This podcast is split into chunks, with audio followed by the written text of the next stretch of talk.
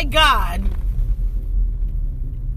I'm doing this podcast with more energy because the last one I did, somebody gave me um, a suggestion that it was too slow. So I need to have more energy in the next one. So this podcast is about liars.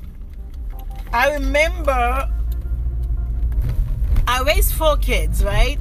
Um, I consider them my kids, but you know, after my divorce, they, you know, they don't consider me as a mom, right?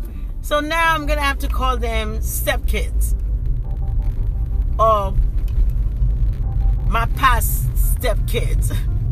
And I remember my my stepson is an artist and he did a piece of art and then he say everybody lies. And at first i didn't understand what that mean. But now i'm really understand what that mean. Everybody lies. And some i really try not to lie right?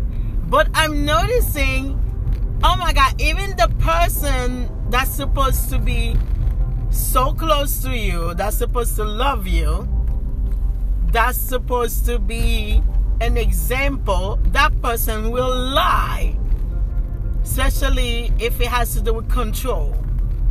Like, for example, you saw a bag and it's been sitting there, and you decide, okay, I'm gonna use the bag since it's been sitting there, right? And then the person come back and say, oh, the bag is not mine and then you know the person is lying because the person was gonna give that bag to someone else.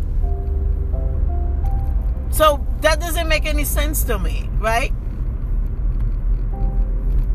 So I realized that everybody lies. So I need somehow to get on board. I have to. Because if I don't, I will not understand other people. So I got it. Everybody lies. So I hope this helps someone.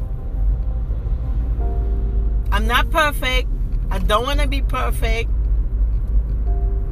But dear God, tell the truth.